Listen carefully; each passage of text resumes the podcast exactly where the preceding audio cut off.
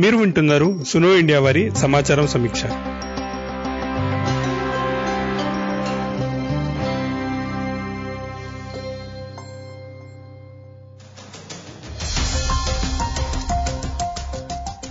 ఆయిషా మిన్హాస్ మీరు వింటున్నది సమాచారం సమీక్ష. ముందుగా కరోనా వ్యాప్తికి సంబంధించిన అప్డేట్స్.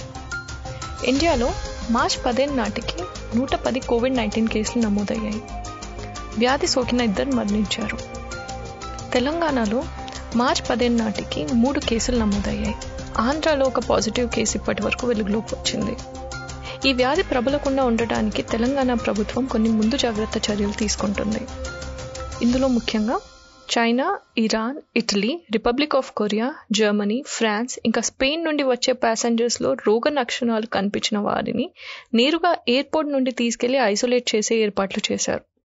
ఈ ఏడు దేశాల నుండి వచ్చిన వాళ్ళలో రోగ లక్షణాలు లేకపోయినా పద్నాలుగు రోజుల పాటు క్వారంటైన్ ఉంచడానికి తెలంగాణ ప్రభుత్వం ఉత్తర్వాలు జారీ చేసింది.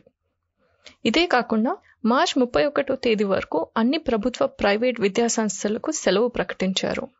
బోర్డు పరీక్షలు మటుకు యథాతథంగా జరుగుతాయి. రెసిడెన్షియల్ హాస్టల్స్లో ఉండే విద్యార్థులకు వసతులు కొనసాగుతాయి. కోచింగ్ సెంటర్స్ ఇంకా సమ్మర్ క్యాంప్స్ కూడా మార్చ్ ముప్పై ఒకటో తేదీ వరకు మూసివేయాల్సిందిగా ప్రభుత్వ ఆదేశాలు. మార్చ్ ముప్పై ఒకటో తేదీలోపు జరిగే మ్యారేజెస్ ఇంకా ఫంక్షన్స్లో రెండు వందల కన్నా తక్కువ మంది ఉండేలా చూసుకోవాల్సిందిగా ప్రభుత్వం ఆదేశాలు ఇచ్చింది. వచ్చే వారం రోజుల పాటు బహిరంగ సభలు సమావేశాలు సెమినార్లు వర్క్షాప్స్ ఉత్సవాలు ర్యాలీలు ఎగ్జిబిషన్స్ కల్చరల్ ఈవెంట్స్ వీటికి పర్మిషన్స్ లభించవు. వారం రోజుల పాటు సినిమా హాల్ స్పోర్ట్స్ స్టేడియంస్ ఇంకా క్లబ్స్ కూడా అన్ని బంద్. ఇవన్నీ కరోనా వ్యాప్తిని అరికట్టడానికి తీసుకుంటున్న నిర్ణయాలు. ప్రజలు కూడా నాన్ ఎసెన్షియల్ ట్రావెల్ అంటే యాత్రలు టూర్స్ ట్రావెల్స్ లాంటివి రద్దు చేసుకుని వీలైనంత వరకు ఇంటి పట్టున ఉంటే మంచిదని గత వారం ఎపిసోడ్లో డాక్టర్ సుభాకర్ గారు కూడా చెప్పారు. మీకు దగ్గు జ్వరం ఊపిరి తీసుకోవడంలో ఇబ్బంది లాంటి లక్షణాలు కనిపిస్తే ఇతరులకి దూరంగా ఉండండి. వన్ నాట్ ఫోర్కి లేదా zero four zero two four six five one one one నైన్కి కాల్ చేయండి.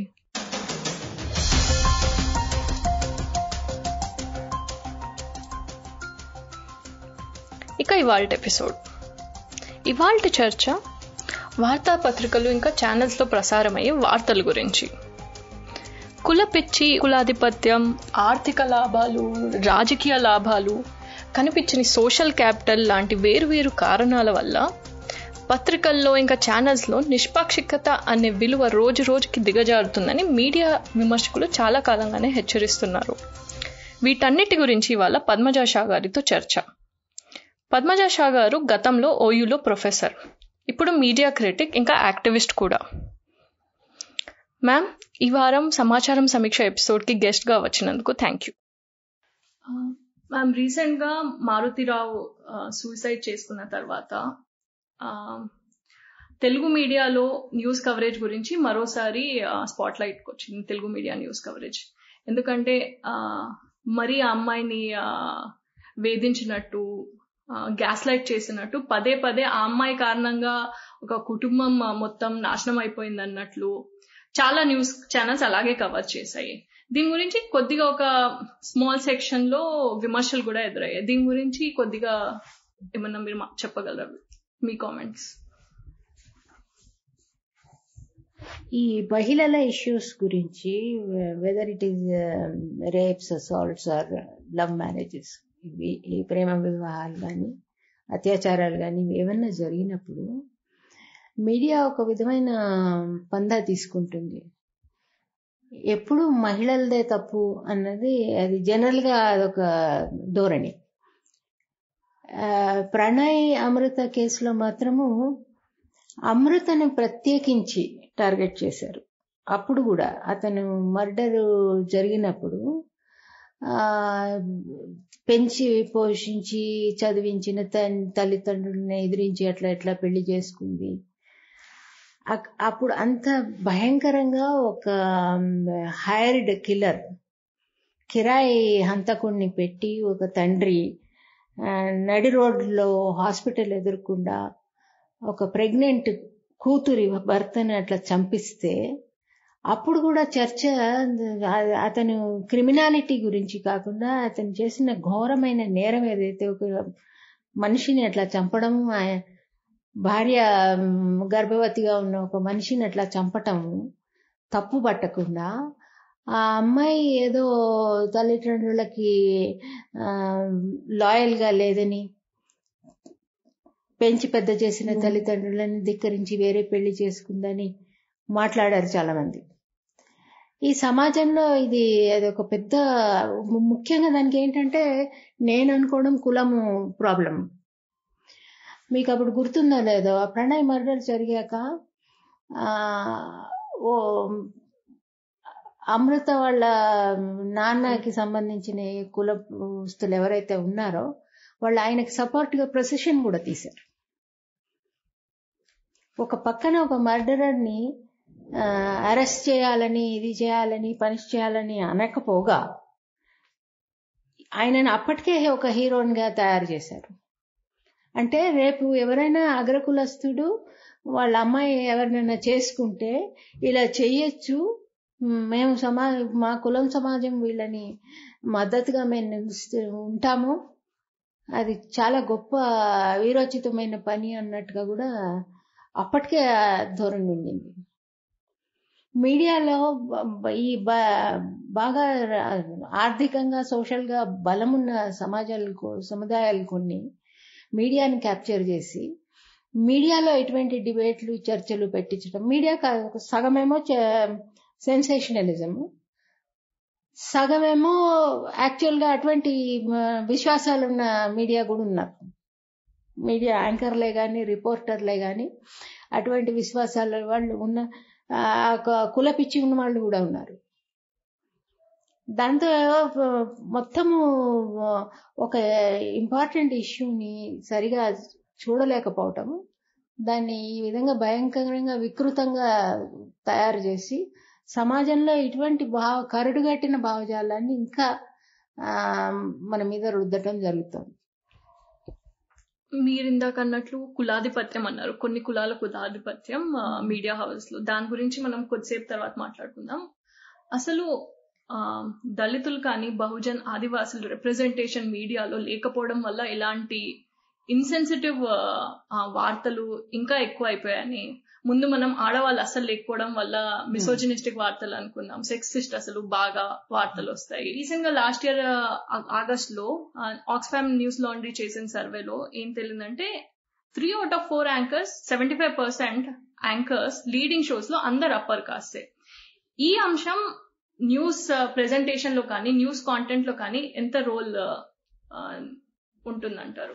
ఈ అగ్రకులాల ఆధిపత్యం మన చ- ప్ర- ప్రత్యేకంగా అయితే తెలుగు రాష్ట్రాల్లో తెలుగు మీడియాలో ఆధిపత్య కులాల క్యాప్టివ్ ఛానల్స్ అన్ని. ఏదో విధంగా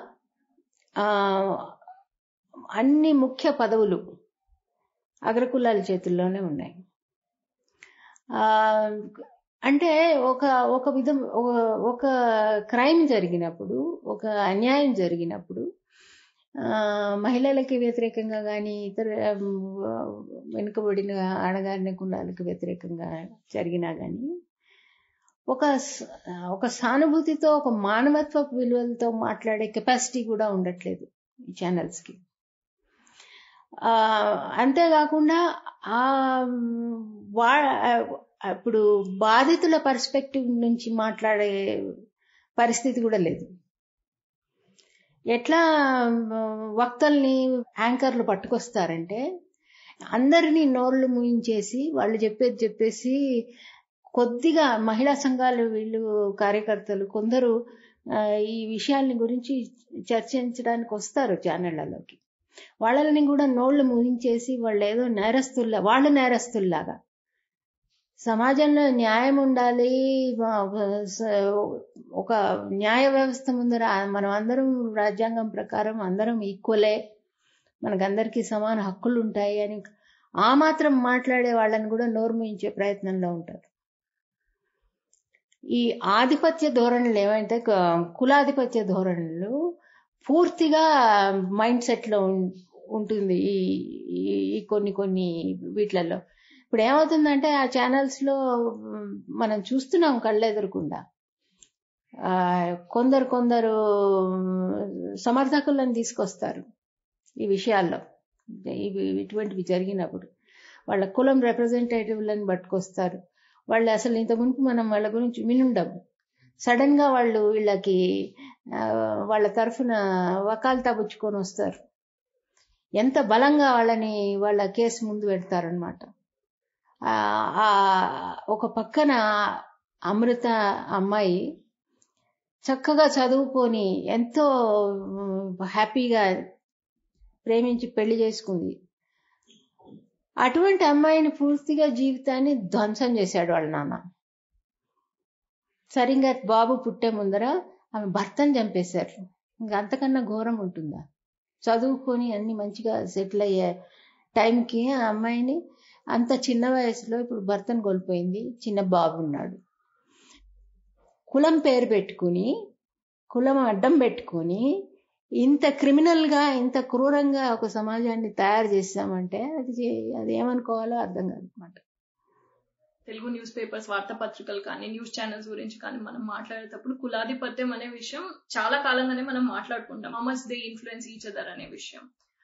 కానీ ఇప్పుడు మనం జనరల్గా ఇప్పుడు కామన్ పబ్లిక్ ఎవరిని అడిగినా ఇది అధికార పక్ష న్యూస్ పేపర్ ఇది ప్రతిపక్షం న్యూస్ పేపర్ ఇంకా వామపక్షాలు కూడా వాళ్ళ వాళ్ళ ప్రాపగండా పేపర్లు ఉన్నాయి. అందరూ ఇది చాలా సహజంగా మాట్లాడుకుంటున్నారు. ఇదేదో అసలు ఇదొక ఇది ఇలా ఉండకూడదు అనే భావన లేకుండా మనందరికి ఇది అలవాటు అయిపోయింది ఇది మీరు చాలా రోజులుగా మీడియా క్రిటిక్గా ఉన్నారు కాబట్టి ఈ పరిస్థితి ఇంత అసలు దిగజారడానికి టైం లైన్ గురించి కొద్దిగా మాట్లాడతారు? ఎప్పుడు ఇంత పరిస్థితి ఇలా మారిపోయింది? న్యూస్ పేపర్స్ ముఖ్యంగా news papers and news channels C- ఒకప్పుడు న్యూస్ పేపర్లు అంటే సర- స్వతంత్రంగా ఒక ప్రజాస్వామికంగా ఒక అభిప్రాయానికి ఒక ప్లాట్ఫామ్ కింద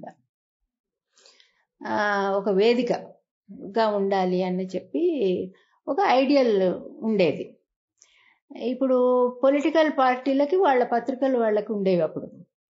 అది ఖచ్చితంగా ఇప్పుడు ఆ పార్టీ ఏమనుకుంటున్నారంటే ఆ పార్టీ పేపర్లో ఎడిటోరియల్ చూస్తే ఆ పార్టీ దృక్పథం మనకు తెలిసేది. ఇప్పుడు పోన్ పోన్ ఏమైందంటే ముఖ్యంగా లిబరలైజేషన్ ఈ ఎక్స్ మీడియా ఎక్స్పాన్షన్ మొదలైనాక ఒక ఒక పెద్ద ధోరణి ఏం స్టార్ట్ అయిందంటే ఓపెన్గా పొలిటికల్ పార్టీలని సపోర్ట్ చేసే ఇండివిజువల్స్ బిజినెస్ వాళ్ళు అయితేనేమి ఇండివిజువల్ పాలిటీషియన్స్ అయితేనేమి మీడియాలోకి వచ్చారు. నేను టూ థౌజండ్ ఫోర్టీన్ ఫిఫ్టీన్లో ఒక స్టడీ చేస్తే తెలుగు మీడియా అప్పటికి పదిహేడో ఎన్నో టెలివిజన్ ఛానల్స్ ఉన్నాయి. ఆ పదిహేడు టెలివిజన్ ఛానల్స్లో మూడేమో బయట రాష్ట్రాలవి చ- తమిళనాడు అట్లా అంటే జీ ఒకటి జీ నెట్వర్క్ది ఆ, జెమిని రాజ్ న్యూస్ ఇట్లా కొన్ని బయట ఉన్నాయి. అవి పబ్లిక్లీ లిస్టెడ్ స్టాక్ మార్కెట్లో లిస్ట్ అయిన కంపెనీలు ప్రాఫిటబుల్ కంపెనీస్ మిగిలినవన్నీ కూడా మిగిలిన పద్నాలుగు ఛానల్స్ న్యూస్ ఛానల్స్ అప్పట్లో అన్నీ కూడా ఒకటి ఒకటో రెండో మినహాయించి మిగిలినవన్నీ ఒక పర్టికులర్ సమాజం నుంచి కమ్యూనిటీ కాస్ట్ నుంచి ఓనర్స్ ముఖ్యంగా ప్రధానంగా. రెండే ఛానల్స్ అనుకుంటా ఒక ఒకటి ఎస్సీ ఓనరు ఇంకో ఇతనేమో రెడ్డి ఓనర్ మిగిలినవన్నీ కమ్మ గ్రూప్ ఓనర్షిప్ అది ఒక క్లాస్ అండ్ కాస్ట్ ప్రొఫైల్ అది క్లాస్ దీంట్లో చూసుకుంటే ఎకనామిక్గా వీళ్ళకి రిసోర్సెస్ ఎక్కడి నుంచి వీళ్ళెవరు? ఈ డబ్బు ఎక్కడి నుంచి వచ్చింది వీళ్ళకి? ఒక పత్రిక కానీ ఒక ఆ రోజుల్లో టీవీ స్టేషన్ పెట్టాలన్నా కాస్ట్లీ ఉండేది. ఇప్పుడు కొంచెం కాస్ట్ తగ్గినాయి. అప్పుడైతే అంత రిసోర్సెస్ ఉన్న క- కంపెనీలు ఏవి అంటే ముఖ్యంగా నాన్ బైనే బ్యాంకింగ్ ఫైనాన్స్ సెక్టర్. అంటే చిట్ ఫండ్ కంపెనీస్ అలాంటివి. రెండవది infrastructure companies real estate companies ఇవి ఇవి రెండు కూడా సర్వీసెస్ సెక్టర్ కిందికి వస్తాయి అండ్ వాటి ప్రాఫిటబిలిటీ చాలా పెద్ద ఎత్తున ప్రాఫిటబిలిటీ అదో వేరే రకమైన ప్రాఫిటబిలిటీ ఒక ఉంటుంది. దాంట్లో వీళ్ళకి వాళ్ళకు వచ్చే టర్న్ ఓవర్ మెయిన్ కంపెనీ టర్న్ ఓవర్లో చాలా చిన్న అమౌంట్ మీడియాలో పెడితే చాలు. ప్రపోర్షనేట్గా చెప్తున్నా. కాస్ట్లీ ఎక్స్పెన్సివ్ అయినా కూడా ఎఫర్ట్ మీడియాలో ఇన్వెస్ట్మెంట్ తక్కువ వాళ్ళు చేసే పెద్ద వ్యాపారంలో ఇది చాలా చిన్న ఇంటర్వెన్షన్ ఇది లాభం వచ్చినా నష్టం వచ్చినా కూడా అలా పెట్టుకుని నడిపే పరిస్థితి. వాళ్ళ అందరూ కూడా మోస్ట్ ఆఫ్ దెమ్ నష్టాలే చూపిస్తున్నారు. ఏళ్ళ తరబడి. కానీ మీడియాలో ఉంటున్నారు అంత నష్ట సాధారణంగా ఎకనామిక్ లాజిక్ ఏంటంటే ఏదైనా నష్టం కలిగిస్తున్న బిజినెస్ ఉంటే వదిలేసిపోతారు. ఇది ఇది ఎందుకు చేస్తున్నారు అనే ప్రశ్న వస్తే రెండు మూడు విధాలుగా మనం ఎక్స్ప్లెయిన్ చేసుకో ఒకటేమో మీడియా వాయిస్ మీడియా ఇది ఉన్నప్పుడు మన చేతిలో అదొక మెగాఫోన్ లౌడ్ స్పీకర్ ఆ మీడియా లౌడ్ స్పీకర్ ఉంటే మిగిలిన గొంతులన్నిటినీ నొక్కేసి మన మీడియా ద్వారా మన అభిప్రాయాలు మన ఆధిపత్య ధోరణి మనవి పెద్ద ఎత్తున ప్రపగండ చేసుకోవచ్చు.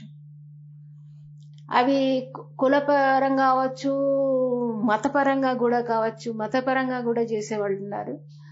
కులాల పరంగా చేసేవాళ్ళు ఉన్నారు. ఆర్థికంగా లాభ లాభాలు వచ్చేటట్టు. అంటే కేవలం మీడియా ఛానల్కి లాభం రావక్కర్లే వాళ్ళు చేసే ఇతర యాక్టివిటీస్కి లాభం వచ్చేటట్టు. ఇప్పుడు రియల్ ఎస్టేట్ ఇండస్ట్రీ అవ్వచ్చు సిమెంట్ అవ్వచ్చు ఇంకోటి అవ్వచ్చు ఇంకోటి. వాళ్ళకున్న రకరకాల బిజినెస్లు ఉంటాయి కదా. వాటన్నిటికీ లాభంగా ఉండేట్టు పాలసీని పుష్ చేసుకునే పరిస్థితి కూడా ఉంటుంది. ఈ ప్రక్రియలో స్టూడియోలోకి పెద్దలు వస్తారు మినిస్టర్లు వస్తారు మీడియా కావాలి అందరికీ. మీడియాతో ఇంటరాక్షన్ కావాలి మీడియాలో ఇమేజ్ కావాలి. సో పవర్ఫుల్ వ్యక్తులతో రిలేషన్షిప్ మొదలవుతుంది. అంటే ఇది ఇవన్నీ ఇంటాంజిబుల్ బెనిఫిట్స్ అంటే మనము లెక్కగట్టలేని లాభాలు ఇవన్నీ. క్లియర్గా మనకు తెలియవు. కాకపోతే ఫ్రెండ్షిప్స్ రిలేషన్షిప్స్ కొత్త బిజినెస్ లింక్స్ ఇవన్నీ ఏర్పడతాయి. మీడియా బిజినెస్లో ఉంటే. చాలా మంది నష్టం వస్తున్న ఏళ్ళ తరబడి నష్టాలు వస్తున్న మీడియాని నడుపుతున్నారు. సాధారణంగా economic logic doesn't allow you that but వీళ్ళు ఎందుకు చేస్తున్నారంటే కేవలం క్యాష్ రిటర్న్స్ uh, అక్కర్లే కేవలం అడ్వర్టైజింగ్ రిటర్న్స్ అక్కర్లే. వేరే రకాల లాభాలు ఉన్నాయి దాంతో. అందువల్ల ఎన్నో ఏళ్ళుగా ఎటువంటి స్థాయిలో నడిచినా చిన్న స్థాయిలో నడిచినా పెద్ద స్థాయిలో నడిచినా మీడియా హౌస్ నడుస్తుంది. వాళ్ళు ఎందుకు నడుపుతున్నారు అని ఒక ప్రశ్న లాభాల్లో లేకపోతే ఎందుకు నడుపుతున్నారు అని అంటారు. కానీ there is always political benefit economic benefit రాజకీయంగా ఆర్థికంగా ఏదో ఒక లాభం ఉంటుంది దాంట్లోంచి ఆదాయం ఉంటుంది. అది కేవలం క్యాష్ ఆదాయం అక్కర్లేదు. సో ఇది ఒక పెద్ద ఎత్తున ఈ ప్రక్రియ ఎస్టాబ్లిష్ అయింది. బాగా రూట్ బలంగా వేళ్ళు అనమాట ఈ అందుకే మీరు ఇదివరకు మేము చిన్నప్పుడు మీడియా మేము సెవెంటీస్లో ఎయిటీస్లో మీడియా చదివిన వాళ్ళము. ఒక దేశాన్ని క్యాప్చర్ చేయాలంటే అప్పుడు అన్ని పబ్లిక్ బ్రాడ్కాస్టర్స్ స్టేట్ ఓన్డ్ ఉండేవి.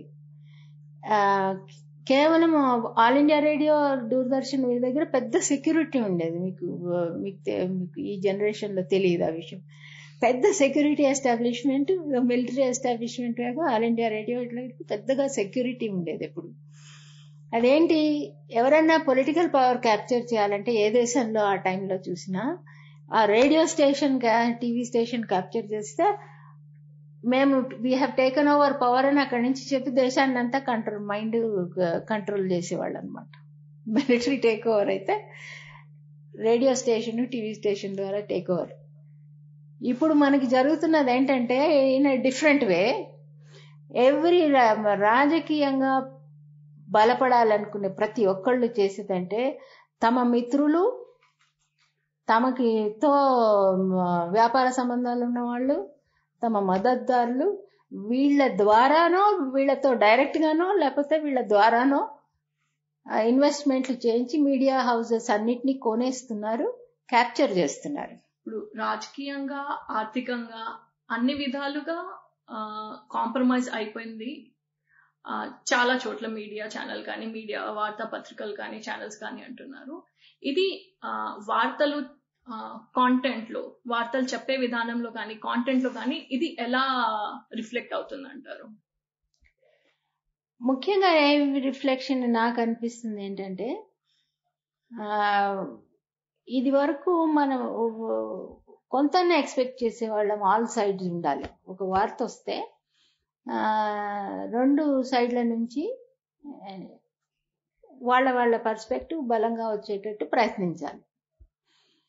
ఇప్పుడు జరిగేది ఏంటంటే రెండు విధాల ట్రిక్స్ జరుగుతున్నాయి మీడియాలో.